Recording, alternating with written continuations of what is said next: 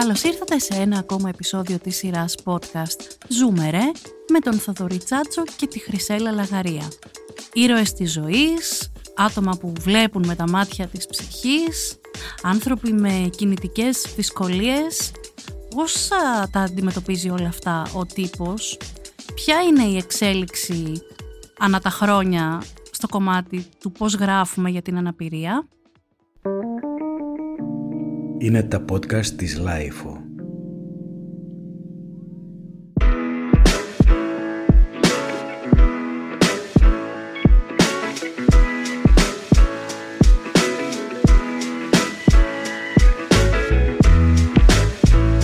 Σήμερα έχουμε τη χαρά να έχουμε μαζί μας ένα πολύ αγαπημένο μας άνθρωπο, θα πω, και πολύ σημαντικό άνθρωπο της LiFO ταυτόχρονα, τον Αλέξανδρο Διακοσάββα. Ο Αλέξανδρος είναι, πες μου ξανά τον τίτλο σου. Γεια σας παιδιά, χαίρομαι πάρα πολύ που είμαι μαζί σας σήμερα. Είμαι ο Διευθυντής Σύνταξης της LiFO, Χρυσέλλα. Ακριβώς. Αλλά δεν έχει ιδιαίτερη σημασία. Τέλος πάντων, τα είπες πολύ ωραία, τα είπες μια χαρά. Καταρχάς, σας ευχαριστώ πάρα πολύ που με καλέσατε για να κλείσουμε, αν δεν κάνω λάθος. Είναι το ναι. τελευταίο επεισόδιο της σεζόν. Ναι, ναι, ναι. Ωραία, για να κλείσουμε αυτό, αυτό το, το πολύ ωραίο κόνσεπτ, αυτό το πολύ ωραίο podcast που ε, επιμεληθήκατε, συντονίσατε, παρουσιάσατε καθ' όλη τη διάρκεια της ε, σεζόν και Θέλω να αναφέρω και σε αυτό το σημείο ότι και προσωπικά αλλά και συνολικά ως LIFO είμαστε όλοι πάρα πολύ περήφανοι που σας είχαμε μαζί μας ε, αυτή τη σεζόν. Και εμείς το ίδιο και χαιρόμαστε πάρα πολύ γιατί μπορέσαμε να κάνουμε ένα podcast όπως το θέλαμε και αυτό δεν είναι δεδομένο. το ξέρουμε όλοι ότι δεν είναι δεδομένο. Και ταυτόχρονα, επειδή η LiFO έχει το κοινό της που την ακολουθεί, που είναι συγκεκριμένο, συγκεκριμένο με την έννοια του πόσο διευρυμένο είναι, το λέω, έχουμε πάρει ένα feedback γενικά πολύ θετικό σε ό,τι αφορά στο τι έχει περάσει μέσα από αυτό το podcast, οπότε είναι κάτι που το έχουμε χαρεί και εμείς πολύ. Αυτός ήταν ο στόχος εξ αρχής, δηλαδή από την πρώτη μέρα, από τις πρώτες μας ε, συναντήσεις και σε προσωπικό επίπεδο μιλάω πάντα, ότι ξεκινήσαμε αυτό το podcast και το προχωρήσαμε γιατί θέλαμε να μάθουμε. Έτσι. να ναι, μάθουμε από ναι. εσά, από τις ιστορίες σας, από τις συζητήσεις σας, γιατί το ζήτημα της αναπηρίας, το κομμάτι της αναπηρίας τέλος πάντων, θέλω πραγματικά σήμερα, παρένθεση, θέλω να με διορθώνεις on air, θα τα κρατήσουμε όλα σε ό,τι λάθος κάνω. Εντάξει, εντάξει. Δέχομαι τα λάθη μου, θέλω να μαθαίνω από τα λάθη μου. Προσπαθώ καθημερινά να γίνομαι καλύτερος. Οπότε, ναι, ειδικά στο κομμάτι της ορολογίας που έχω τρομερό κόλλημα με αυτό, θέλω να, να με διορθώνετε, παιδιά. Οπότε, ναι, αυτό ήταν ο στόχος εξ αρχής. Να μάθουμε και μάθαμε πάρα πολλά πράγματα που δεν φανταζόμασταν καν. Μάθαμε κι εμείς, Θοδωρή, πολλά πράγματα, ε. Εμείς συνεχίζουμε να μαθαίνουμε. Καταρχάς, θα σας μαλώσω και τους δύο, διότι συζητάτε σαν να τελείωσε για πάντα το podcast. Η πρώτη σεζόν τελείωσε. Η πρώτη, η πρώτη σεζόν, τελείωσε. Να το πούμε. Γιατί θα αρχίσουν να μας πυροβολούν μετά και μας ρωτάνε. Ο ναι. Αλέξανδρος είναι ο άνθρωπος που μας εμπιστεύτηκε πρώτος και μας έφερε εδώ και είναι υπεύθυνος για ό,τι κακό και καλό συνέβη σε αυτό το podcast. Αλήθεια είναι αυτό. Έχει την ευθύνη. Θέλω να εξομολογηθώ εδώ στον Αλέξανδρο γιατί δεν το ξέρει. Ο Θοδωρής το ξέρει ότι όταν είχαν ξεκινήσει τα podcast λοιπόν της Life, τα οποία εγώ τα ακούω από την αρχή τους, ακούω podcast πολλά χρόνια γενικά, όχι ελληνικά βέβαια, γιατί δεν υπήρχαν, Είμαι πολύ παιδί των podcast, γενικά τα αγαπούσα πολύ πάντα. Όταν ξεκίνησαν λοιπόν της Life, ενθουσιάστηκα πάρα πολύ, πίστευα ότι θα είναι καλά και ξεκίνησα να τα παρακολουθώ. Και πετυχαίνω ένα podcast του Αλέξανδρου, νομίζω ήταν με τη Χριστίνα Γαλανοπούλου, που είχατε ξεκινήσει και αναλύατε όλη την ορολογία σε σχέση με τα ΛΟΑΤΚΙ άτομα. Δεν ξέρω αν το θυμάσαι. Ότι το θυμάμαι, Ωραία. Αυτό είναι από τα σχετικά πρώτα podcast που κάνει live. Και είχα ενθουσιαστεί και είχα πει στο Θοδωρή, θέλουμε κι εμείς ένα τέτοιο. Δεν ξέρω που θα το κάνουμε. Δεν ήξερα τότε που θα το κάνουμε. Θέλω κι εγώ ένα τέτοιο. Γιατί εγώ έμαθα πάρα πολλά από εκείνο το podcast πολλά που ξεδιαλύνθηκαν μέσα στο κεφάλι μου, γιατί είναι πολύ δύσκολη και αυτή η ορολογία και οι παραλλαγές των λέξεων και πώς. Και δεν μπορείς να τα ξέρεις, ούτε τώρα τα ξέρω όλα, αλλά ξέρω πού μπορώ να ανατρέξω, ας πούμε, όταν θέλω να τα θυμηθώ ή τα χρειαστώ για κάτι. Και είπα, αυτό το πράγμα η αναπηρία δεν το έχει πουθενά. Δεν υπάρχει πουθενά κάτι που να σχετίζεται με τον τύπο, με οποιοδήποτε τρόπο ή με τα μέσα επικοινωνίας και να βάζει λίγο τα πράγματα σε μια σειρά, λίγο σε μια σωστή διάσταση. Είχα ενθουσιαστεί και είχα πει θέλω να κάνω το ίδιο και τώρα είμαστε σήμερα εδώ, οπότε είμαι διπλά χαρούμενη. Έτσι ακριβώς πόσο απαραίτητο είναι αυτό, πόσο αυτονόητο σε κάποιο βαθμό για μένα τουλάχιστον και για πολύ κόσμο ακόμα φαντάζομαι, γιατί και μια και ανέφερες και το ζήτημα της ε, ΛΟΑΤΚΙ ορολογίας που πραγματικά μπερδεύει πάρα πολύ κόσμο, ο οποίος κόσμος έχει τη διάθεση να μάθει, Ναι, ναι. να ενημερωθεί, ε, αλλά είναι αυτό που μας λένε συχνά, δεν ξέρει τον τρόπο. Εγχειρίδια υπάρχουν, φυσικά, το Μμμ. λέμε πάντα αυτό, γι' αυτό και εμείς προσπαθούμε να βοηθήσουμε προς αυτή την κατεύθυνση. Μμ. Οπότε και για την αναπηρία, αντίστοιχα, εμένα προσωπικά με αφορά, με ενδιαφέρει πάρα πολύ να χρησιμοποιώ τις σωστές λέξεις, να μην προσβάλλω, να μην γίνομαι κακοποιητικός άθελά μου με τον λόγο μου, είτε σε κείμενά μου, είτε στην καθημερινότητά μου. Το ίδιο ισχύει και για όλα τα κείμενα της ομάδας της LIFO, τα οποία σε κάποιο βαθμό περισσότερο ή λιγότερο μπορούν να περνάνε από τα δικά μου μάτια ή και όχι. Όπως και να έχει, είναι πάρα πολύ σημαντικό για όλα αυτά τα θέματα τα άτομα που έρχονται να δουλέψουν, να εργαστούν σε αυτό το μαγαζί εδώ πέρα, να ξέρουν ότι πρέπει να είναι καταρτισμένα, πρέπει να γνωρίζουν πολλά πράγματα. Τα λάθη συγχωρούνται φυσικά. Λάθη Φυσικά. κάνουμε όλοι καθημερινά, αρκεί να υπάρχει διάθεση να διορθώνονται και να μαθαίνουμε από αυτά. Θοδωρή, Για πες. έλα δεν είπα σήμερα κανένα. ναι, ναι, ναι. Εσύ πώς νιώθεις όταν διαβάζεις, ας πούμε στον ηλεκτρονικό τύπο, πώς Ναι. νιώθεις όταν διαβάζεις ένα άρθρο που ξέρεις ότι θα είναι για την αναπηρία, δηλαδή που θα έχει αναφορά στην αναπηρία ή πώς νιώθεις όταν έχεις δώσει μια συνέντευξη, γιατί έχουμε αυτή την... το προνόμιο, να το πω, ότι δεν ξέρω, να έχει τύχει να χρειαστεί λόγω δουλειάς κυρίως να δώσουμε διάφορες συνέντευξεις. Πώς νιώθεις εσύ; Λοιπόν, υπάρχει ο δικονομικός κανόνας που λέει ότι όλοι είμαστε αθώοι μέχρι αποδείξεις του εναντίου. Στα άρθρα για την αναπηρία πάει ανάποδα. Έτσι νιώθω. Δηλαδή, κάθε φορά πριν διαβάσω κάποιον, όποιος και να είναι αυτός ο κάποιος, μπορεί να είναι και φίλος μου. Έχω διαβάσει και άρθρα δημοσιογράφων που είναι φίλοι. Αλήθεια είναι αυτό και δεν Και ξέρουμε από ντρέπεσαι πού να να τους τα πεις κρυφτούμε. μετά αυτό. Ναι, λες, ναι. Μου λέει το διάβασε. ε, α. Α, Πολύ ωραίο. Αν το διάβασα που μου παναθεμάσαι.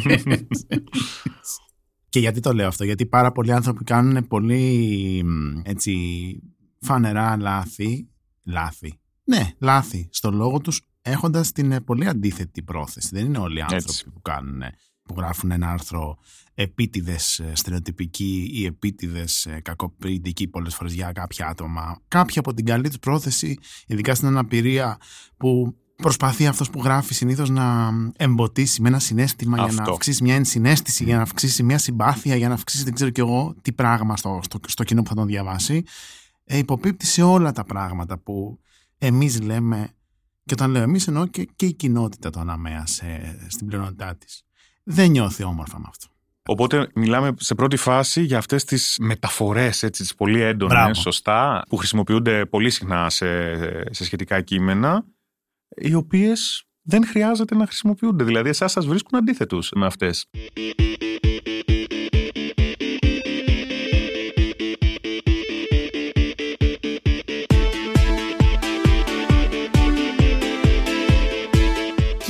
Ερώτηση εγώ που μου γεννήθηκε τώρα που σας ακούω. Έρχεται μια είδηση λοιπόν. Συμβαίνει τώρα ρε παιδί μου. Είναι κάτι, ένα, ένα γεγονός. Ας πούμε μ, κάποιος πήγε και χάλασε ένα C-Track. Το C-Track είναι το μηχάνημα που εξασφαλίζει την πρόσβαση των ε, κινητικά ανάπηρων ατόμων στις θάλασσες όπου φυσικά είναι εγκατεστημένο.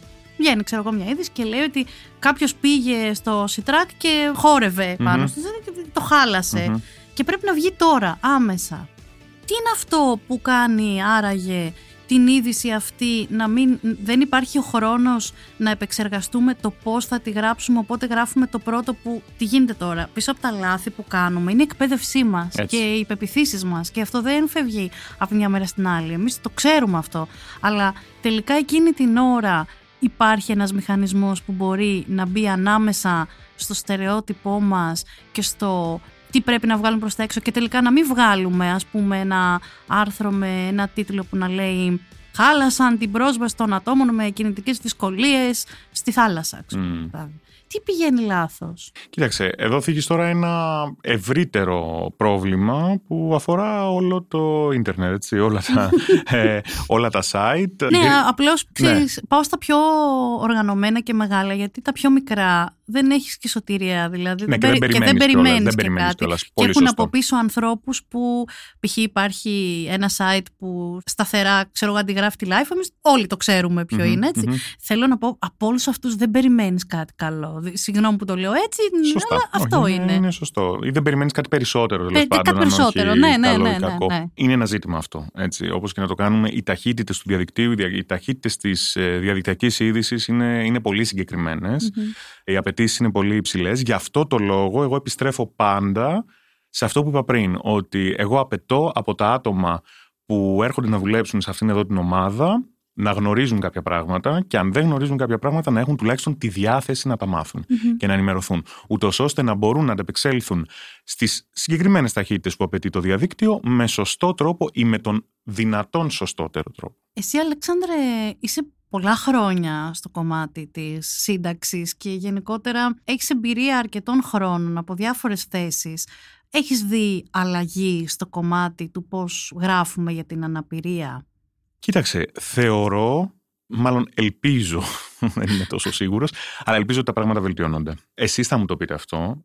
Όταν μιλάμε για ορολογία, μπορώ να μιλήσω με μεγάλη σιγουριά αναφορικά με τη ΛΟΑΤΚΙ ορολογία ως μέλος της ΛΟΑΤΚΙ κοινότητας. Μμμ, έτσι. μμμ. Έχω το βίωμα, Μμμ. Οπότε σε αυτή την περίπτωση μπορώ να σου πω ξέρεις, συγκεκριμένα ότι εδώ ισχύουν ένα, δύο, τρία, τέσσερα, Μμμ. πέντε πράγματα. Για τα ζητήματα της αναπηρίας άρχισα να εμπλέκομαι και να ασχολούμαι λίγο περισσότερο δημοσιογραφικά με αυτά τα τελευταία δύο με τρία χρόνια από τότε που ξεκινήσαμε το συνέδριο Μμ. που κάνουμε με τη Τζομόκος κάθε χρόνο το ετήσιο, το Upfront ε, για ε, τη συμπερίληψη στον ε, χώρο εργασίας Ε, Μμμ. και εκεί ξεκίνησε η ενασχόλησή μου και με την αναπηρία και με ε, ζητήματα φεμινιστικά και με Μμ. ζητήματα φυλής, ε, ζητήματα καταγωγής ε, περισσότερο.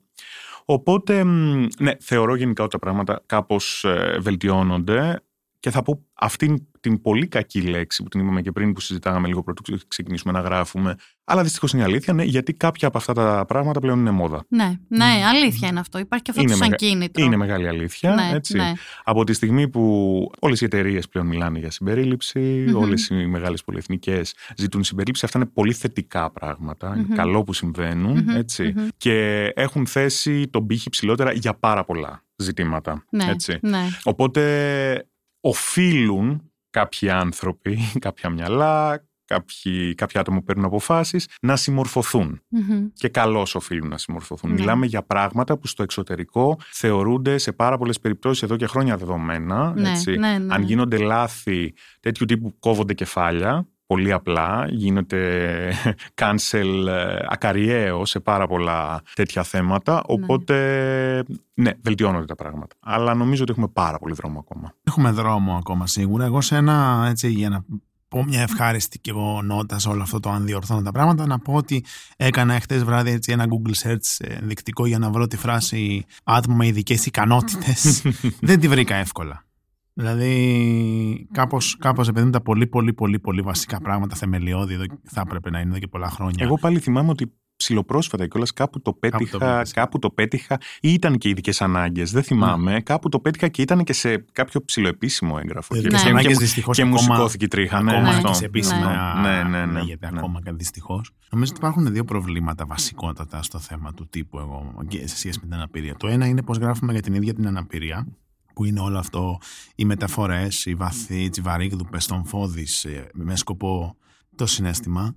Και το άλλο είναι ότι πολλές φορές τα, πώς γράφουμε για τα ανάπηρα άτομα πια. Δηλαδή για κάθε ανάπηρο που θέλουμε π.χ. να προβάλλουμε κάτι που κάνει ο ίδιος, που πέτυχε ο ίδιος, που, που τέλος πάντων θέλουμε να το εξάρουμε. Συνήθως τονίζουμε πάρα πολύ την αναπηρία και μιλάμε πολύ λιγότερο για, για το όποιο είναι αυτό που υποτίθεται ότι Μμμ. πέτυχε αυτός ο άνθρωπος. Ή ε, κάνουμε μία μ, αντισ- α- α- αντιστοιχεία της αναπηρίας με αυτό που πέτυχε. Δηλαδή πάντα μπαίνει το αν, Αν και, και τυφλός. αν και τυφλός κατάφερε Ναι. ας πούμε τυφλός παρολυμπιονίκης. Έτσι. Για, για τυφλός καλά τα κατάφερε. Για τυφλός καλά τα σαν να κατάφερε. λέμε έτσι, Αυτό ναι, θα ναι, μπορούσε ναι, να ναι. είναι υπό Ναι, τίτλος ναι. πο- Για τυφλός καλά τα κατάφερες. Ναι. Πώς είχε ο ε, Φώτης Εργουλόπουλος το καλά τα κατάφερε. Καλά τα κατάφερες. Καλά, Ναι, εμείς το ναι, πούμε για ναι, τυφλός ναι, καλά τα ναι. κατάφερες. Εγώ έχοντας, ας πούμε, και όπως είπε και η Χρυσέλα, έχ- είχαμε ε, για- και για δουλειές και για δι- να, λοιπά να δίνουμε διάφορες συνεντεύξεις. Α πούμε, πάρα πολλές συνεντεύξεις ως τραγουδιστής ή στιχουργός, ας πούμε,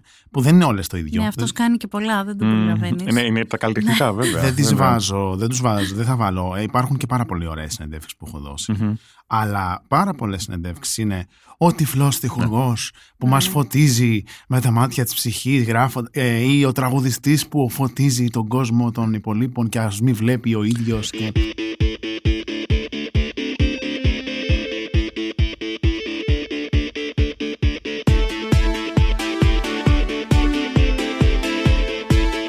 Λοιπόν, Θοδωρή, τώρα μου δίνει μια πολύ ωραία πάσα. Κάτι μου ήρθε στο μυαλό και θέλω να το αναφέρω για να συγκεκριμενοποιήσουμε κάποιες διαφορές πολύ βασικές. Δηλαδή, το τυφλός τραγουδιστής, ο τυφλός μουσικός, ο τυφλός δημιουργός δεν μας δίνει απολύτως καμία πληροφορία Ακριβώς. για την καλλιτεχνική σου αξία. Αυτό, Καμία. αυτό, μα εγώ αυτό λέω. Καμία. έτσι. Λοιπόν, Καμία. είναι μπορεί να σημαντικό είσαι για αυτό. πέταμα, ρε παιδί. Ακριβώς, Ναι, ακριβώς, ναι. ακριβώς. Έτσι. Ναι. Αυτός δηλαδή ο επιθετικός προσδιορισμός εδώ πέρα δεν προσθέτει κάτι. Αντίστροφα, έτσι, αν το πάμε ξανά στη ΛΟΑΤΚΙ κοινότητα, η δολοφονία της τρανς γυναίκας της Αυτό είναι Άννας άλλο. Μας δίνει. στον Αυτό Άγιο είναι Παντελε... άλλο. Φυσικά. Παντελε- Παντελεήμονα πρέπει να αναφερθεί. Βεβαίως. Ναι, γιατί ναι. πρόκειται προφανώς, μάλλον πιθανότατα, Πιθανότατα έτσι, για ρατσιστικό για ρατσιστικό έγκλημα, λόγω έγκλημα. αυτής Ναι, της, ε, δολοφονήθηκε επειδή είναι τρανς. Ακριβώς. Πρέπει να το Ακριβώς. πούμε. Ακριβώς. Ναι, έχει Όχι, αυτό είναι τελείως σημασία. άλλο. Ναι. Ναι, ναι, ναι. ναι, Έχει σημασία το, το περιεχόμενο ε, ε, μέσα στο οποίο αναφέρεις αυτό που αναφέρεις. έτσι αυτό είναι ακριβώς. πολύ Και σημαντικό. δυστυχώς, γιατί μπράβο, πολύ ωραία το διαφοροποιήσατε. Αλλά να- για γυρνώντας πίσω στο τυφλός τραγουδιστής ή ο τυφλός ε, στιχουργός, δυστυχώς και πάρα πολύ θα βόλευε ενδεχομένως και κάποιο κόσμο που είναι ΑμεΑ και δημιουργεί πράγματα να φεύγουμε από το αν αυτό που δημιουργείς αξίζει τον κόπο και Ναι, να πάμε στο ναι. Αχ, παρόλο που είναι τυφλός, κοίτα, έχει βγάλει Μμμ. 15 δίσκους. Τους έχεις ακούσει, Όχι, δεν έχει σημασία, Ω, ω. ε, αλλά είναι τυφλός άνθρωπος και Μμμ. έβγαλε 15 δίσκους. Ωραίο θα ήταν. Αλλά αν θέλουμε τελικά να είμαστε ισότιμοι, που εμείς λέμε ότι θέλουμε. Μμ. Δυστυχώς το, αν είσαι- το για να είσαι ισότιμος πρέπει να πούμε Ναι, ρε παιδί μου, και ο άνθρωπος έβγαλε αυτό το δίσκο. Δεν μ' άρεσε. Μπράβο σου που τον έβγαλες. Άσχετα άμα είναι τυφλός ή δεν Μμμ. είναι, αν. Κατάλαβες. Βέβαια, βέβαια. Όταν μιλάμε για μια καλλιτεχνική συνέντευξη, συνέντευξη Δηλαδή, ή κριτική πιθανότατα οτιδήποτε, και, και εμείς τα αμαία άτομα θα πρέπει να χάσουμε κάποια προνόμια. Αφού θέλουμε να είμαστε ισότιμοι, θα πρέπει να χάσουμε το προνόμιο ότι δεν έχει σημασία τι κάνεις. Μας αρκεί ότι το, κα- ε, το κάνεις. Όχι. Που βέβαια και αυτό είναι μεγάλη συζήτηση, θεωρώ, διότι από τη στιγμή που λέμε τη λέξη προνόμιο, Μμμ. έτσι, είναι σαν να παραδεχόμαστε Μα εγώ δεν, το- ναι, εγώ δεν ότι το, υπάρχει εγώ το δεν το προνόμιο. θεωρώ Έτσι. προνόμιο. Εγώ θεωρώ ότι αυτό το πράγμα μόνο σου στερεί πράγμα. Ναι, ναι, ναι. Το, να, το να είναι άχ, ο τυφλός που καλά τα κατάφερε παρότι τυφλός, δεν είναι. Μμ. Πάντως, εγώ, χωρίς να θέλω να δικαιολογήσω τα αμαία σε αυτό που όταν γίνεται, να πω και την άλλη πλευρά ότι έχουν εκπαιδευτεί και αυτοί οι Βεβαίως. άνθρωποι σε αυτό το μοντέλο λειτουργίας. Γιατί ό,τι και να πούν, όσο σωστά και να τα πούν, πάντα θα βρεθεί κάποιος να πει η δύναμη ψυχής, Οι περισσότεροι οι θα βρεθούν, ήρωες όχι της κάποιος. ζωής. Ναι, ε, ο άνθρωπος που, που νίκησε το σκοτάδι, πολύ, γιατί και εγώ κι, κοιτούσα Ναι. άρθρα και ήταν πολύ χαρά, γιατί εγώ έκανα ένα λίγο πιο Χρυσέλα σκοτάδι σύνθετο. 2-0 ημίχρονο. Ωραία, παιδιά, μια και τα αναφέρετε τώρα αυτά, δεν- θα, θα αντιστρέψω λίγο, πα- θα σας ρωτήσω Ναι. εγώ. Α, Έτσι. ωραία. Μας Λοιπόν, αρέσει είναι, να μας είναι- ρωτήσει Είναι, πάρα κάποιος. πολύ ωραίο, πάρα πολύ σημαντικό αυτό. Έτσι. Τα πιο κοινά λάθη, τα πιο ενοχλητικά λάθη. Μμμ. Α, αναφορικά, ξε, ας ξεκινήσουμε να, να, να βάλουμε και μια πιθανή διαβάθμιση. Έτσι. Ωραία. Η, βασική, η πολύ βασική ορολογία, τι σημαίνει, πώς γράφεται το, το Η- ακρόνιμο, έτσι, Ο- τι ο- σημαίνει το ακριβώς, ακρόνιμο. Δηλαδή, και ότι ναι. δεν γράφεται με όλα κεφαλαία. κεφαλαία, μμμ. Ότι όταν το γράφεις με όλα κεφαλαία σημαίνει άτομα με ειδικές ανάγκες. Μμμ. Ωραία, όρος που έχει καταρριφθεί από το 2002 Μάλιστα. συνταγματικά. Το λέω Μιλάμε για συνέχεια. 21 γιατί έχει χρόνια. σημασία τα χρόνια. Μπράβο. Ακριβώς. Και Ναι, ναι, ναι. ανατρέξτε και στα podcast μας να δείτε. Το γιατί έχουμε έχετε πει και σε διηγηθεί. προηγούμενα Α. podcast, να Μμμ. μαθαίνετε, να θυμάστε. Τέλεια, τέλεια. Ε, και όταν γράφουμε, για παράδειγμα, το, τα- το πρώτο και το τελευταίο Α κεφαλαίο, σημαίνει ότι αναφερόμαστε στα άτομα με αναπηρία ή στα Ακριβώς. ανάπηρα άτομα, που είναι το σωστό. Ωραία. Από εκεί και πέρα, κάνουμε λόγο για κινητική αναπηρία, για Ναι. οπτική αναπηρία. Ακριβώς, Σωστά τα λέω. ακριβώς. έτσι. Ακουστική. Ε, εδώ, να Ακουστική κάνω, αναπηρία. εδώ να κάνω μια παρένθεση ότι μπορούμε να πούμε. ε, λοιπόν, εδώ τώρα υπάρχει και ένα θέμα μέσα στην ίδια την αναπηρία που προσπαθούμε να μην το περάσουμε έξω για να μην κάνουμε τη ζωή μας δύσκολη, αλλά υπάρχει. Υπάρχει και το άτομα με κινητική βλάβη ή οπτική βλάβη. Είναι και αυτό σωστό. Καταλαβαίνω ότι είναι δύσκολο δημοσιογραφικά να στηριχτεί, Μμμ. αλλά είναι σωστό. Μμμ. Δηλαδή, αν το δεις, είναι σωστό. Ισχύει σε αυτή την περίπτωση, νομίζω πως ισχύει, νομίζω πως θα είναι θετική απάντηση το ότι ε, οφείλουμε να σεβαστούμε και τον αυτοπροσδιορισμό του ίδιου του ατόμου Μπράβο, με, τον ακριβώς. οποίο, με το οποίο μιλάμε. Ε, Έτσι. υπάρχουν άτομα ανάπηρα που δεν τους αρέσει ο όρος βλάβη Μμ. καθόλου. Ε, και υπάρχουν άτομα ανάπηρα που προτιμούν να αποκαλούνται άτομα με οπτική βλάβη. Μμμ. Και όντως πρέπει να το σεβαστούμε, βεβαίως. Οπότε δημοσιογραφικά είναι πολύ βασικό αυτό το κομμάτι να κρατάμε τον αυτοπροσδιορισμό του ατόμου με το οποίο μιλάμε, από το οποίο παίρνουμε συνέντευξη ή οτιδήποτε. Και από εκεί και πέρα έχουμε και το κομμάτι των μεταφορών, έτσι, που είναι πάντα ενοχλητικές, που είναι...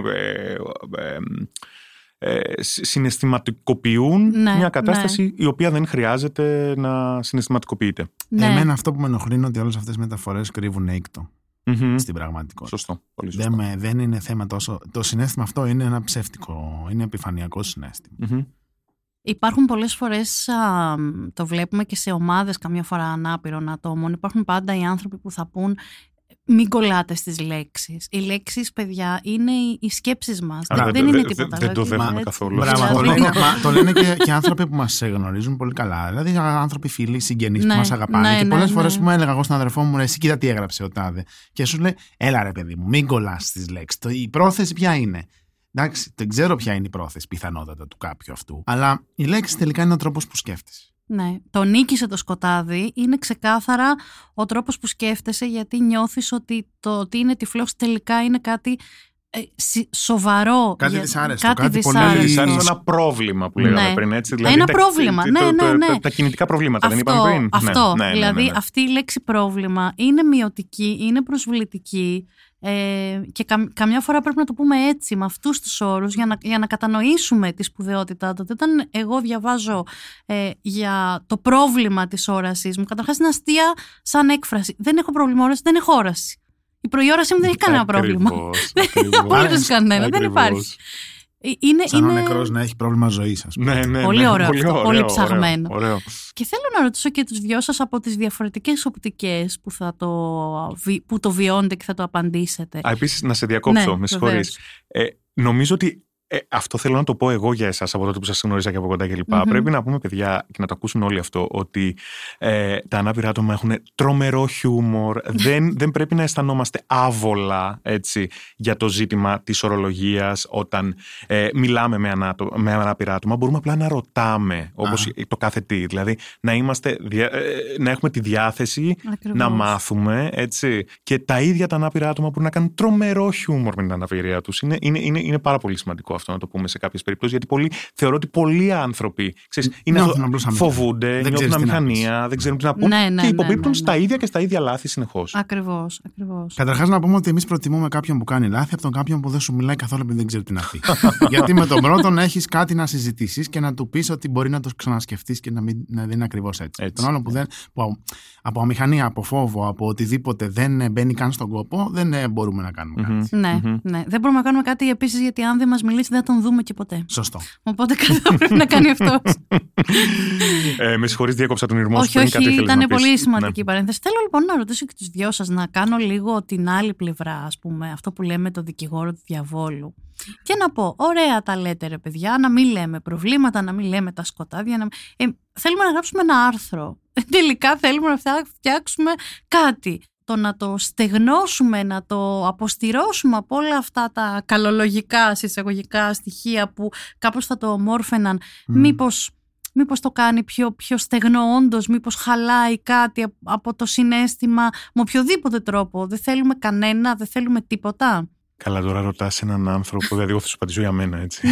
που συχαίνεται τα καλολογικά στοιχεία, ε, τα, τα, τα πάρα πολλά σημεία στήξης, ε, τα Μμμ. θαυμαστικά, τα αποσιοποιητικά. Δεν τα αντέχω αυτά και γι' αυτό και κόβονται. Ε, Πολύ απλά ε, τις περισσότερες φορές. Ναι, κοίτα. Ε, Καταρχάς, υπάρχουν πολλές διαβαθμίσεις. Εξαρτάται από το αν πρόκειται για μια είδηση, αν πρόκειται για ένα ρεπορτάζ, αν πρόκειται για μια συνέντευξη. Υπάρχουν διαφορές, έτσι. Δεν είναι ανάγκη να είναι στεγνό εντελώς ένα κείμενο από κάθε υποψία αλλά τα συναισθήματα μπορούν να προκύπτουν και να είναι και πιο ειλικρινοί μέσα από πιο συγκεκριμένες καταστάσεις, προτάσεις, Ακριβώς φράσεις, έτσι. Και κυρίως, επαναλαμβάνω, αν επιστρέφουμε στη συνέντευξη, να σεβόμαστε τον αυτοπροϊζορισμό του ατόμου, τον τρόπο με τον οποίο μιλάει το ίδιο το άτομο για το εαυτό του ε, και όλα τα γύρω-γύρω, νομίζω. Και εγώ το ίδιο θα πω. Άλλωστε, τα περισσότερα από αυτά τα πράγματα δεν είναι καν συναισθηματικά. Γιατί αυτοί που τα γράφουν είναι βέβαιο, είμαι βέβαιος ότι ξέρουν ότι έχουν γραφτεί άλλες χιλιάδες φορές με, με τις ίδιες ακριβώς λέξεις. Οπότε δεν είναι ότι το κάνουν επειδή νιώθουν συνέστημα. Θυμάμαι, δεν θα το ξεχάσω. Έδινα μια συνέντευξη. Πολύ έτσι ωραία συνέντευξη. Οι ερωτήσεις ήταν πολύ ωραίες και με παίρνει λοιπόν η κοπέλα. Ήταν σε, σε μεγάλη εφημερίδα. Δεν χρειάζεται τώρα να πούμε. Και μου λέει: Βρήκα τίτλο πολύ καλό. Και λέω, για πες. Βλέπει με τα μάτια της ψυχής. Λέω, με δουλεύει. Ρε. Δεν παίζει. Πόση ώρα το ψάχνεις; Εν τω μεταξύ ήταν και μια, τύπη, ήταν και μια έτσι, κοπέλα η οποία έχοντας κάνει συνεντεύξεις με πάρα πολύ διάσημους από όλους τους χώρους και τις πολιτείες κτλ., δεν ήταν και ότι διαπραγματευόμαστε. Αυτό που σου λέω είναι. Ναι, ναι, Οπότε ναι. προσπαθώντας να το σώσω χωρίς να την. Ε, να την προσβάλλεις, δεν θες και να προσβάλλεις ξέρεις κιόλας. κάτι, Ναι, ναι, ναι. Ξέρεις, Αυτό, αυτό δεν που θέλει, ναι. λες έχει γραφτεί δυστυχώς άπειρα. Είναι πολύ ωραίο αυτό που λες. Είπες είναι πολύ δεν ωραίο. θυμάμαι. Θα σε νομίζω. βγάλουμε Νο- από το Νομίζω podcast. δεν είναι πολύ ωραίο. Της λέω είναι- είναι οκ, αλλά έχουν, έχει γραφτεί άπειρες φορές αυτό τόσο ο τίτλο. Μωρέ, γιατί να ξέρει, εσύ είσαι τόσο, ας πούμε, η συνέντευξη είναι τόσο ωραία. Κρίμα να της βάλεις ένα τέτοιο τίτλο και γι' αυτό δεν μπήκε ο τίτλος. Μμ. Μάλιστα. Και αυτό ήταν, ήταν η, η τυχερή σου στιγμή, γιατί δεν ήταν υποχρεωμένη να σε ρωτήσει. Μπράβο. Ναι, Άσε άπειρες που φορές συνήθως αυτό που του ρώτησες τίτλους δεν πριν. τους βάζει αυτός που φτιάχνει τη συνέντευξη. Νομίζω Ναι, ότι οι βέβαια. τίτλοι συνήθω παίρνουν. Μάλλον αυτή ήταν σε θέση. γιατί Ναι, ναι, ήταν- ναι. ναι. Ε, αλλά ναι, αυτό που ρώτησες και πριν και το περάσαμε Μμμ. λίγο έτσι, ότι πώς νιώθεις όταν σε κάποιες συνεντεύξεις που δίνεις τελικά δεν ελέγχεις καθόλου. Ε, ειδικά άμα είναι τηλεοπτικά και μπαίνει από πάνω, ας πούμε, το, το κείμενο που δεν το. ναι, που δεν το βλέπεις κιόλας Ναι, ναι, ναι. την ώρα που γίνεται. Όντως, αυτό είναι πολύ, πολύ αμήχανο όταν μετά το μαθαίνεις ότι μα είπες εσύ τέτοια πράγματα. Όχι, δεν τα πες, αλλά δεν έχει και σημασία που δεν τα πες. Θέλω να, να μοιραστώ και με τον Αλέξανδρο και με τους ανθρώπους που θα μας ακούσουν και με όλους ότι πραγματικά ε, όταν δίνουμε μία συνέντευξη μέχρι να τη δούμε δημοσιευμένη ε, χτυπάει η καρδούλα μας. Δεν ξέρουμε τι θα συναντήσουμε. Ναι, και αυτό δεν, δεν έχει πολύ αλλάξει. Υπάρχει μια, ε, υπάρχει μια καλυτέρευση. Επίσης, αν δώσεις γραπτά τις ερωτήσεις, έχεις μια ασφάλεια, τις απαντήσεις ότι οκ, κάποιος θα τις πάρει και θα τις δώσει αυτούσιες, οπότε θα σε γλιτώσει. Ή ε, εγώ που είμαι κυρίως στα επιχειρηματικά, γιατί γι' αυτά μιλάω συνήθως. Εκεί είναι οι δημοσιογράφοι λίγο μ, αλλιώς... Δεν πουλάνε τόσο συνέστημα. Δε, εκεί. ναι, ναι, γιατί απευθύνονται και σε άλλο κοινό, οπότε το γλιτώνω. Απλώς το γλιτώνω. Αν, αν πω μια μέρα να μιλήσω για τη ζωή μου σε έναν άνθρωπο, ας πούμε, πιο γενικού ρεπορτάζ, ας πούμε, δημοσιογράφο, θα- υπάρχει πιθανότητα να την πατήσω. Πολύ άσχημα.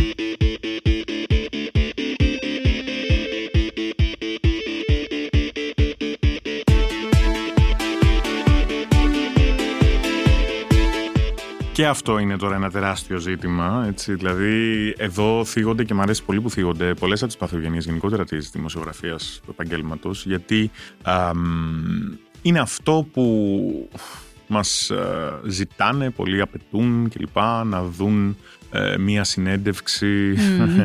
πριν Ναι. δημοσιευτεί. Ναι. Έτσι. Ναι. Ε, μ, Που εντάξει, ναι. που, που, που αυτό από την πλευρά του δημοσιογράφου, αν ο, δη- αν ο δημοσιογράφος θέλει να είναι σωστός, αυτό το πράγμα δεν πρέπει, Δεν πρέπει να- να δεν Δεν πρέπει, πρέπει εγώ- να το εγώ δεχτεί. Ωραία. Και Δεν πρέπει να το συμφωνούμε. δέχεται. Συμφωνούμε. Δηλαδή, εγώ δεν το δέχομαι. Ναι, ναι, Έτσι, ναι, δεν το ναι, δέχομαι, συμφωνούμε. διότι από τη στιγμή που ε, μπαίνω σε μια διαδικασία, και αυτό όμως και δεν κάνω και ο- τουλάχιστον ας πούμε όσο μπορώ και όσο γίνεται, ε, αν δεν υπάρχει πολύ πολύ συγκεκριμένος λόγος, δεν κάνω γραπτές συνεντεύξεις για αυτό το λόγο. Θα μπω στη Μμμ. διαδικασία να συναντήσω έναν άνθρωπο από κοντά, να μιλήσουμε, να ηχογραφηθεί μία ε, κουβέντα με τη συνένεση του, ατό, του ατόμου με το, με το οποίο ομιλώ, να απομαγνητοφωνήσω αυτή την κουβέντα μετά στη συνέχεια, να γίνει editing σε αυτό το κείμενο και να παραδοθεί ένα κείμενο. Αυτό το πράγμα θέλει χρόνο. Ωραία. Οπότε δεν πρέπει το άτομο με το οποίο μιλάω να, να με εμπιστευτεί. Για να με εμπιστευτεί όμως το άτομο με το οποίο μιλάω, θα πρέπει να γνωρίζω τι κάνω, να ξέρω τι κάνω, να το κάνω καλά αυτό που κάνω. Οπότε υπάρχει αυτή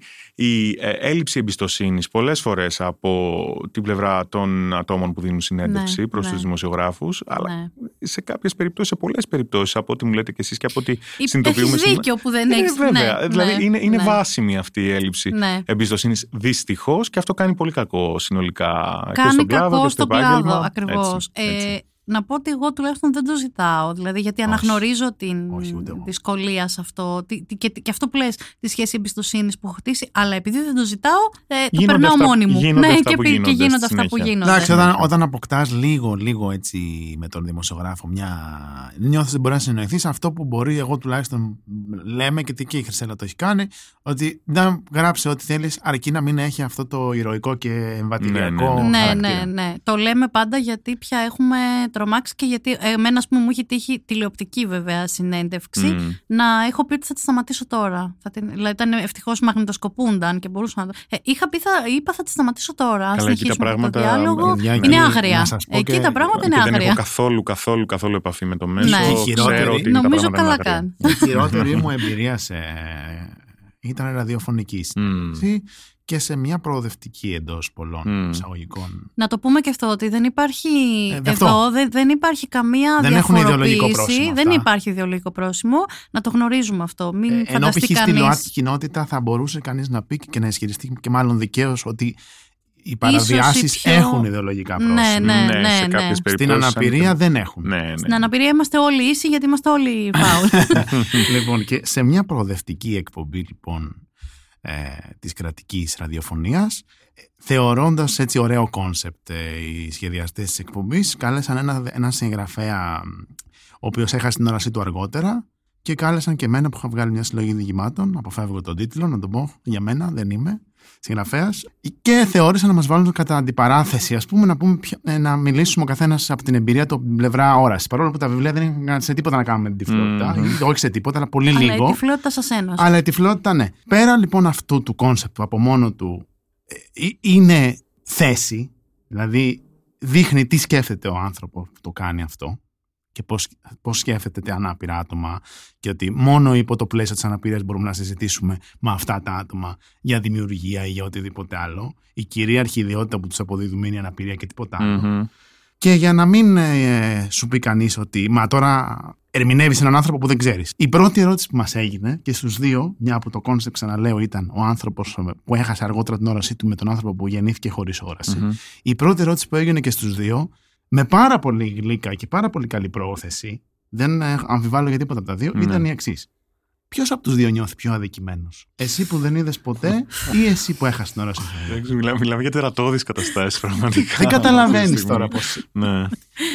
Ναι. Και είσαι και, ζω- και είσαι και στον αέρα, έτσι. Ναι, Δηλαδή, ναι, ναι. Μ, Εγώ γενικά σε αυτά είμαι. Ο Θοδωρής είναι πολύ ευγενής άνθρωπος και ε, δεν θέλει να φέρνει σε δύσκολη θέση τους άλλους ανθρώπους. Εγώ δεν έχω κανένα πρόβλημα γιατί με έχουν φέρει εκείνοι πρώτοι, οπότε δεν βρίσκω για ποιο λόγο να μην έρθουμε όλοι μαζί να νιώσουμε ισότητα. Τις αντιλαμβάνομαι και τις δύο στάσεις μπορώ να σου πω. Ναι, και είναι, είναι, νομίζω χρειάζεται ότι- και η Ναι, φυστάση στη ναι, άλλη. Εγώ ναι, δεν το ναι, ναι, ξέρεις. 100%, ναι. Ε, πραγματικά το λέω. Και, και θέλω να ρωτήσω κιόλας έτσι και τους δυο σας, Μμμ. αν μπορεί να διανοηθεί κάποιος να γίνεται μια τέτοια ερώτηση σε οποιονδήποτε πέρα από ανάπηρο άνθρωπο. Αν δηλαδή έχετε ένα καλεσμένο χ στην εκπομπή σας, πόσο αδικημένος από τη ζωή νιώθετε, κύριε, σήμερα; Πείτε μας εδώ στον αέρα. Εμένα μου φαίνεται, μου φαίνεται διανο... Δηλαδή, δεν είμαι δημοσιογράφος, απλώς έχουμε κάνει τόσα podcast και έχουμε φέρει ανθρώπους και πραγματικά το απολαμβάνω να είμαι αυτή που ακούει. Δηλαδή, μου αρέσει πάρα πολύ αυτή η Μμμ. διαδικασία του κάνω ερωτήσεις, παίρνουμε μια συνέντευξη και κάποιος μιλάει. Μου φαίνεται αδιανόητο. Μου φαίνεται... Παιδιά, νομίζω πως όλα όσα λέμε, με κάποιο τρόπο, δηλαδή έτσι όπως τα επεξεργάζουμε αυτή τη στιγμή, καταλήγουν στο, στην πολύ σαθρή αντίληψη που έχει το μεγαλύτερο μέρος του μη ανάπηρου κοινού ότι η αναπηρία είναι πρόβλημα. Εκεί, Ακριβώς. εκεί Ναι. καταλήγουν όλα. Ναι, από εκεί ναι. ξεκινούν και από εκεί Ναι. καταλήγουν όλα. Ναι. Δηλαδή, αν μας ακούτε αυτή τη στιγμή, αν πρέπει να κρατήσετε κάτι από όλη αυτή τη συζήτηση, ας είναι αυτό. Δεν, δεν μπορώ να πω κάτι άλλο. ναι, ναι, ακριβώς. Αυτό ακριβώς. Θέλω, πηγαίνοντας έτσι προς το κλείσιμο, να βάλω έναν ακόμα παράγοντα στο τραπέζι, που είναι ένας παράγοντας που εμένα νομίζω τελικά με στεναχωρεί και με θυμώνει περισσότερο από όλους.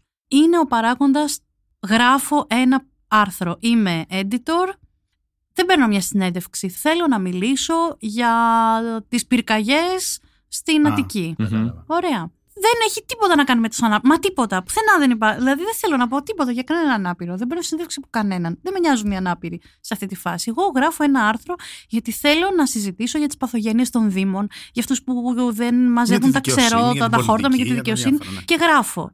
Και ξεκινάω και γράφω ένα πολύ ωραίο άρθρο έτσι μ- με, με ωραίο λεξιλόγιο, στημένο, χωρ- διαχωρισμένο, ωραίες προτάσεις. Και ξαφνικά λοιπόν κάποιος που διαβάζει το άρθρο και είναι ανάπηρος βλέπει μέσα στο άρθρο για παράδειγμα. Και αυτός λειτουργήσε, ε, για παράδειγμα, επιδεικνύοντας απόλυτη συναισθηματική αναπηρία. Και Μμμ, λέω, ναι, γιατί Ναι, ρε είμαστε φίλε, μια κοινωνία ανάπηρη που το βλέπω Μμ. πολύ συχνά. Είμαστε που μια λέει κοινωνία ανάπηρη. Ή ε, Αυτιστική. αυτιστική. Αυτιστική. Αυτά είναι λάθη τα οποία γίνο- γίνονταν και πολύ προ, μέχρι πολύ πρόσφατα και γίνονται σε πολλές περιπτώσεις ακόμα. Έχεις πολύ Και δίκιο. γίνονται Ναι, ναι, ακόμα ναι, ναι. και μάλιστα γίνονται από ανθρώπους που είναι πολύ αγαπημένοι μας, που είναι πολύ καλοί αρθρογράφοι, Βέβαια. Έτσι, που τους ε, αγαπάμε και, τους, ε, και περιμένουμε να διαβάσουμε τα κείμενά τους, γιατί νομίζω ότι ε, για όσους ακόμα διαβάζουμε άρθρα και μας αρέσει αυτή η διαδικασία, είναι κάποιοι άνθρωποι στη, στην καθημερινότητά μας που λέμε «Α, έγραψε αυτός γι' αυτό, να δω τι λέει». Μμ. Και θες πραγματικά κάθεσαι να το διαβάσεις και λες «Γιατί μπήκα πάλι εγώ μες στο άρθρο». Γιατί, γιατί, γιατί να φάω αυτό το χαστούκι Γιατί πάλι να τώρα; φάω αυτό το Ναι, χαστούκι ναι, και ναι, τελικά ναι, ναι. εγώ γιατί πρέπει να μειώνομαι ακόμα και, και σε κάτι που δεν έχει καμία σχέση με μένα; Δηλαδή πάλι σε μένα θα γυρίσει. Ναι, Δεν θέλω. ναι. Τι μπορούμε να κάνουμε γι' αυτό;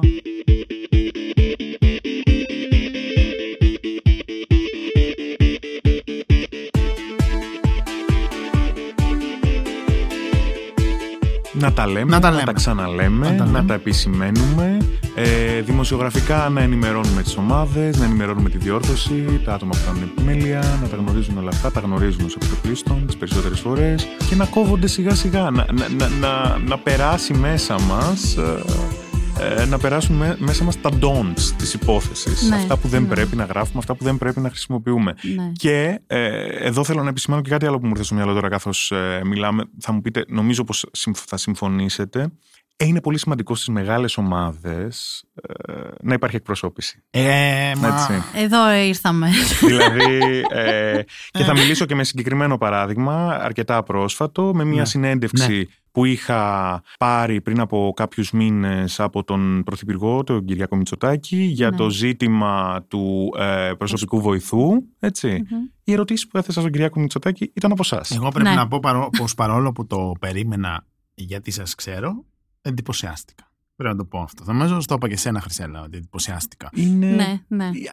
Είναι Η ο σω- αλήθεια για μένα είναι είναι ο ότι σωστός τρόπος ήταν, ε, σκέψης. κι δεν, εγώ- κι εγώ δεν εντυπωσιάστηκα. γίνεται να μιλάω και να γράφω για ένα ζήτημα που αφορά μια κοινωνική ομάδα χωρίς να έχει φωνή αυτή η κοινωνική ομάδα σε αυτό, το, σε αυτό που γράφω και σε αυτό που, ε, για, για το οποίο μιλάω. Αυτό. Ναι, ναι, ναι. Και είναι τόσο εύκολο να γίνει. Δηλαδή, θέλω να πω, εντάξει, σε εμάς είναι εύκολο, γιατί είναι εύκολο με πολλούς τρόπους η επικοινωνία. Είναι εύκολη η επικοινωνία μας, αλλά είναι πολύ εύκολο στην τελική, αν είστε δημοσιογράφοι, ε, σε, στον ηλεκτρονικό, στον έντυπο τύπο, βρείτε ανθρώπους ανάπηρους που νιώθετε ότι έχουν και εκείνοι ένα λόγο, κάτι να Έτσι. πούν, έτσι, που, που θα θέλατε να το λάβετε υπόψη σας και ζητήστε τους μια γνώμη. Γράφετε κάτι που τους αφορά. Ε, μ- ή θέλετε να βάλετε μια λέξη μέσα που σ- δεν ξέρετε αν πρέπει να τη Μμμ. βάλετε. Ε, ε, αυτό που λέω, ρωτήστε αν είναι ωραίο να πεις η αυτιστική κοινωνία. Μμ. Δεν είναι ωραίο. Είναι πολύ προσβλητικό και, και μάλιστα πολλές φορές αυτά απευθύνονται και σε ανθρώπους που δεν έχουν και φωνή. Δηλαδή, εμένα αυτό που με θυμώνει είναι ότι εμείς, εμείς έχουμε ένα βήμα, μιλάμε. Υπάρχουν άνθρωποι, ας πούμε, βαριά αυτιστικοί που δεν μπορούν να έρθουν να σου πούν τι τους ενοχλεί. Άρα, του- δηλαδή, είναι, είναι διπλά άσχημο. Είναι στα όρια του ανήθικου Ακριβώς, αυτό το ακριβώς, πράγμα. Ακόμα και ναι. αν το κάνεις χωρίς πρόθεση ή από κεκτημένη ταχύτητα, γιατί έτσι έχεις μάθει να γράφεις 40 χρόνια. Δεν θα πούμε τώρα, δεν θα μπω στη διαδικασία αν το, ε, η πολιτική ορθότητα είναι σωστή, γιατί για, για μένα αυτό είναι λιμένο. Είναι σωστή. Δεν υπάρχει. να πάμε Ολόσωστη είναι η πίσω, πολιτική έτσι. ορθότητα. Δεν και, υπάρχει να πάμε πίσω σε ε, αυτό. δεν πάμε καθόλου πίσω σε αυτό. Καθόλου πίσω με βρίσκεις απόλυτα συμφωνώ και το λέω δημόσια. Αυτή τη στιγμή νομίζω το γνωρίζουν όσοι με ξέρουν. Νομ- ή με νομίζω είναι. παρακολουθούν. Ναι. ναι, ναι, είναι ολόσωστη η πολιτική ορθότητα. Χρειάζεται, μας έχει σώσει από πάρα πολλές καταστάσεις τις οποίες δεν θέλουμε να επιστρέψουμε ποτέ. Ακριβώς. Και επειδή πολλές φορές ακούμε το επιχείρημα, Μα δεν τα ξέρουμε, μα πρέπει να μιλάνε και οι ίδιοι οι ανάπηροι. Εμείς είμαστε εδώ πάντως μιλάμε. Μιλάνε όλοι, μιλάμε εμείς, μιλάνε οι άνθρωποι που είναι συνεργάτες μας, ε, μιλάνε οι άνθρωποι που έρχονται και μοιράζονται τα, τα, αυτά που έχουν να πούν.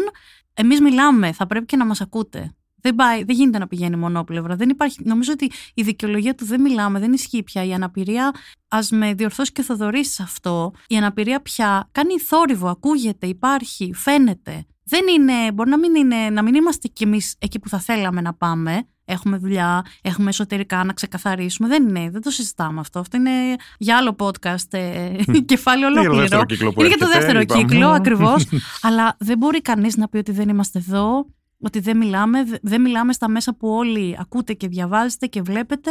Ε, ακούστε τα και αυτά που λέγονται. Ναι, και εγώ δεν, μπορώ να δεχτώ ότι δεν, δεν υπάρχει, υπάρχει πρόσβαση και στη γνώση και στην πληροφορία. Σίγουρα, ε, εδώ και πάρα πολλές δεκαετίες, οι άνθρωποι μιλάνε για την αναπηρία και γράφουν για την αναπηρία σαν να μιλάς πίσω από την πλάτη κάποιου που φεύγει. Δηλαδή ότι δεν θα το μάθουν οι ανάπηροι, δεν το ακούνε, δεν το διαβάζουν. Αυτό έχει αρχίσει να αλλάζει γιατί οι ανάπηροι πλέον γράφουν, διαβάζουν, συμμετέχουν. Αυτό που είπες τώρα, συγγνώμη που σε διακόπτω, αλλά πρέπει να το εξηγήσουμε λίγο καλύτερα. Δεν ξέρω και ο Αλέξανδρος, επειδή για τον Αλέξανδρο αυτό είναι δεδομένο. Δεν ξέρω αν το, αν το ξέρει και ο ίδιος. Το, είναι το, το, το δεδομένο είναι ότι οι ανάπηροι δεν θα μπορέσουν να διαβάσουν. Εμείς είχαμε, κάπου κουβεντιάζαμε έτσι με μια πάλι εφημερίδα για το πώς γράφουμε για τους ανάπηρους κτλ. Και, και λέμε, εσείς εσείς διαβάζετε άρθρα. ναι, είναι εντυπωσιακό. Έχουμε μείνει στο μα πώς διαβάζετε, πώς μπορείτε να μας διαβάσετε. Οπότε υπάρχει και η σιγουριά ότι οπ, ο ανάπηρος δεν με διαβάζει. Και μετά όταν μπαίνεις από κάτω και σχολιάζεις και αναγκάζεσαι να πεις, γιατί πρέπει να εξηγήσεις γιατί τα λες. Άρα... Και λες, είμαι ανάπηρη, δεν σε πιστεύει και κανείς. Άρα, άρα, ένα κομμάτι λοιπόν όλου αυτού του συναισθηματικού δράματος και του μελό είναι γιατί μπορεί κάποιοι αυτοί, από, αυτούς όλους, από αυτές τις πένες όλες να νιώθουν ότι εγώ μιλάω εξ αυτών, τους εκπροσωπώ κιόλας γι' αυτό και προσπαθώ να, να, να ακουστώ. Ναι, ναι. Να μιλήσω έτσι με, με πάθος για να ακουστώ. Γιατί αυτοί δεν μπορούν να μιλήσουν, ναι. να, μιλ, να πούνε για τον εαυτό τους. Ναι, ακριβώς έτσι. Το οποίο δεν είναι αλήθεια και όσο η τεχνολογία αυξάνεται και δίνει δυνατότητες, ε, τόσο περισσότερο ψέμα είναι αυτό. Οι άνθρωποι λοιπόν που έχουν αναπηρίες πλέον και διαβάζουν και γράφουν και συμμετέχουν σε φόρα και θέλουμε να γίνει και μεγαλύτερη η συμμετοχή τους και η εκπροσώπησή τους στα, σε όλες αυτές τις ομάδες που είπαμε. Αλλά γενικά πρέπει δυστυχώς ε, και είμαστε, ε, όσο βήματα και να έχουν γίνει, είμαστε ακόμα μακριά, πρέπει να φύγουμε από την ε, δραματοποίηση. Ναι. Μπορούμε να μιλάμε για τις δυσκολίες και την έλλειψη προσβασιμότητας, προφανέστατα και πρέπει να μιλάμε. Αυτό δεν χρειάζεται να γίνεται με περισσότερο δράμα και με περισσότερη έτσι, φανφάρα πόσο χρειάζεται. Δηλαδή, για το συνέστημα που ρώτησες πριν, αν τα κείμενα είναι στεγνά μπορεί ένας άνθρωπος να, να βγάλει συνέστημα μέσα από αυτό που νιώθει, μέσα από τα, αυτά που θέλει να στυλιτεύσει για την προσβασιμότητα. Δεν χρειάζεται να, να στολίζει με ηρωισμό και με ήκτο τα κείμενα που τελικά στρέφονται στο, κατά του ίδιου του ανάπηρου κινήματος που ας πούμε υποστηρίζει, περασπίζεται. Ναι. Ε, ίσως γιατί πρέπει να ξεκαθαρίσουμε ότι οι δυσκολίες δεν προέρχονται ε, από, από την το τι είσαι τυφλός. Ναι, ας πούμε το, το παράδειγμα της τυφλότητας προέρχονται από τις προσβάσεις που δεν έχεις ως τυφλός. Άρα λοιπόν ε, αν, το, αν το καταλάβουμε αυτό είναι σημαντικό μετά για το πώς θα επικοινωνήσουμε μια δυσκολία που κάποιος αντιμετώπισε στο πεζοδρόμιο, ξέρω εγώ, και εμείς θέλουμε να γράψουμε. Και γενικά είναι καλό έτσι, σαν μια που εσείς δώσατε πιο πρακτικές συμβουλές, μια άλλη συμβουλή λίγο πιο γενική, ας πούμε, αν έχει νόημα να δοθεί, είναι ότι όποιος ασχολείται με την αναπηρία και γράφει και μιλάει για αυτήν, ας φύγουμε λίγο από το πω πω. Εγώ αν ήμουνα δεν θα κατάφερνα τίποτα. Άρα αυτός που καταφέρνει και ανοίγει την τσίχλα μόνος του είναι ήρωας. Α φύγουμε λίγο από το ότι εγώ δεν θα έκανα κάτι αν ήμουν. Πρώτον, γιατί ούτε αυτό είναι αλήθεια αν ομιγέννητο, ξέρω εγώ, ε, συμβεί κάτι σε ναι, κάποιον και ναι, ναι. είναι ανάπηρος, θα βρει τρόπους να κάνει. Και γιατί είναι και πάρα πολύ κεντρικό, δεν είναι. Ναι, δηλαδή, είναι πάρα πολύ Φτάνει. Πρώτο, δεν, δεν, δεν, χρειάζεται. χρειάζεται. δηλαδή, δεν χρειάζεται όλα να είναι μια πράξη ηρωική. Μπορείς να. Δηλαδή αυτό. Α φύγουμε από το πω, πω η δύναμη ψυχής και τα μαθήματα. Τα μαθήματα δεν τα πάμε. Μαθήματα ζωής. Μαθήματα, μαθήματα ζωής από τον uh, Παραολυμπιονίκη. Ναι.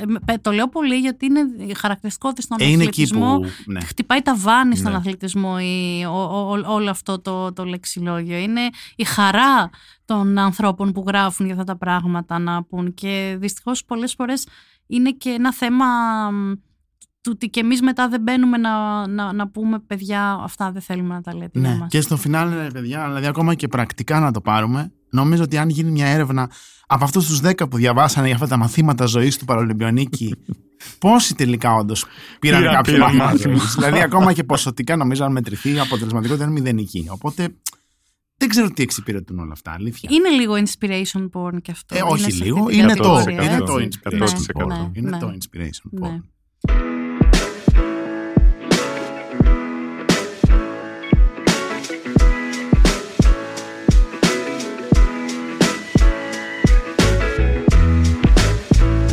Κάπου εδώ θα κλείσουμε αυτό το podcast. Έχει και καύσωνα, νομίζω σας κουράσαμε.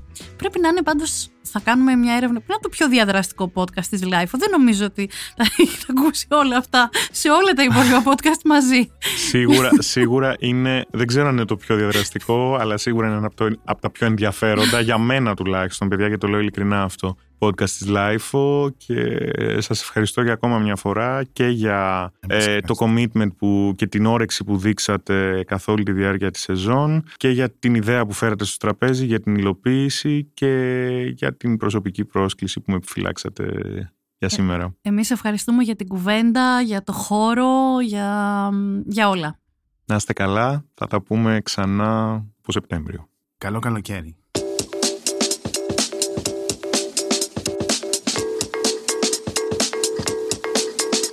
Αυτό ήταν ένα ακόμα επεισόδιο της σειράς podcast Ζούμε ρε της LiFO με το Θοδωρή Τσάτσο και τη Χρυσέλλα Λαγαρία. Για να μην χάνετε κανένα επεισόδιο της σειράς podcast Ζούμε ρε, κάντε εγγραφή σε Spotify, Google και Apple Podcasts. Ηχοληψία, επεξεργασία και επιμέλεια Γιώργος Ντακοβάνος και Μερόπη Κοκκίνη. Ήταν μια παραγωγή της LiFO. Είναι τα podcast της LiFO.